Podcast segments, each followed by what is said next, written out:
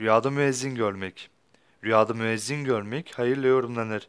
Rüyanızda kendinizin müezzin oluşunuzu görmek iyiliğe ve hayra yorumlanır.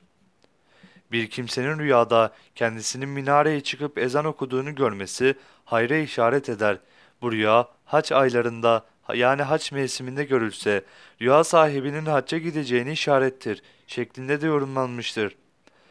Rüyada minareye çıkmak hayra işaret olduğu gibi minareden düştüğünü görmek de şerre yani kötülüğe işarettir demişlerdir rüya yorumcuları. Bazılarına göre ise rüyasında minareye çıkmak rüya sahibi için büyük mertebeye erişmeye işaret ettiği gibi düştüğünü görmek de ölüme yani rüya sahibinin ölümünü işarettir demişlerdir.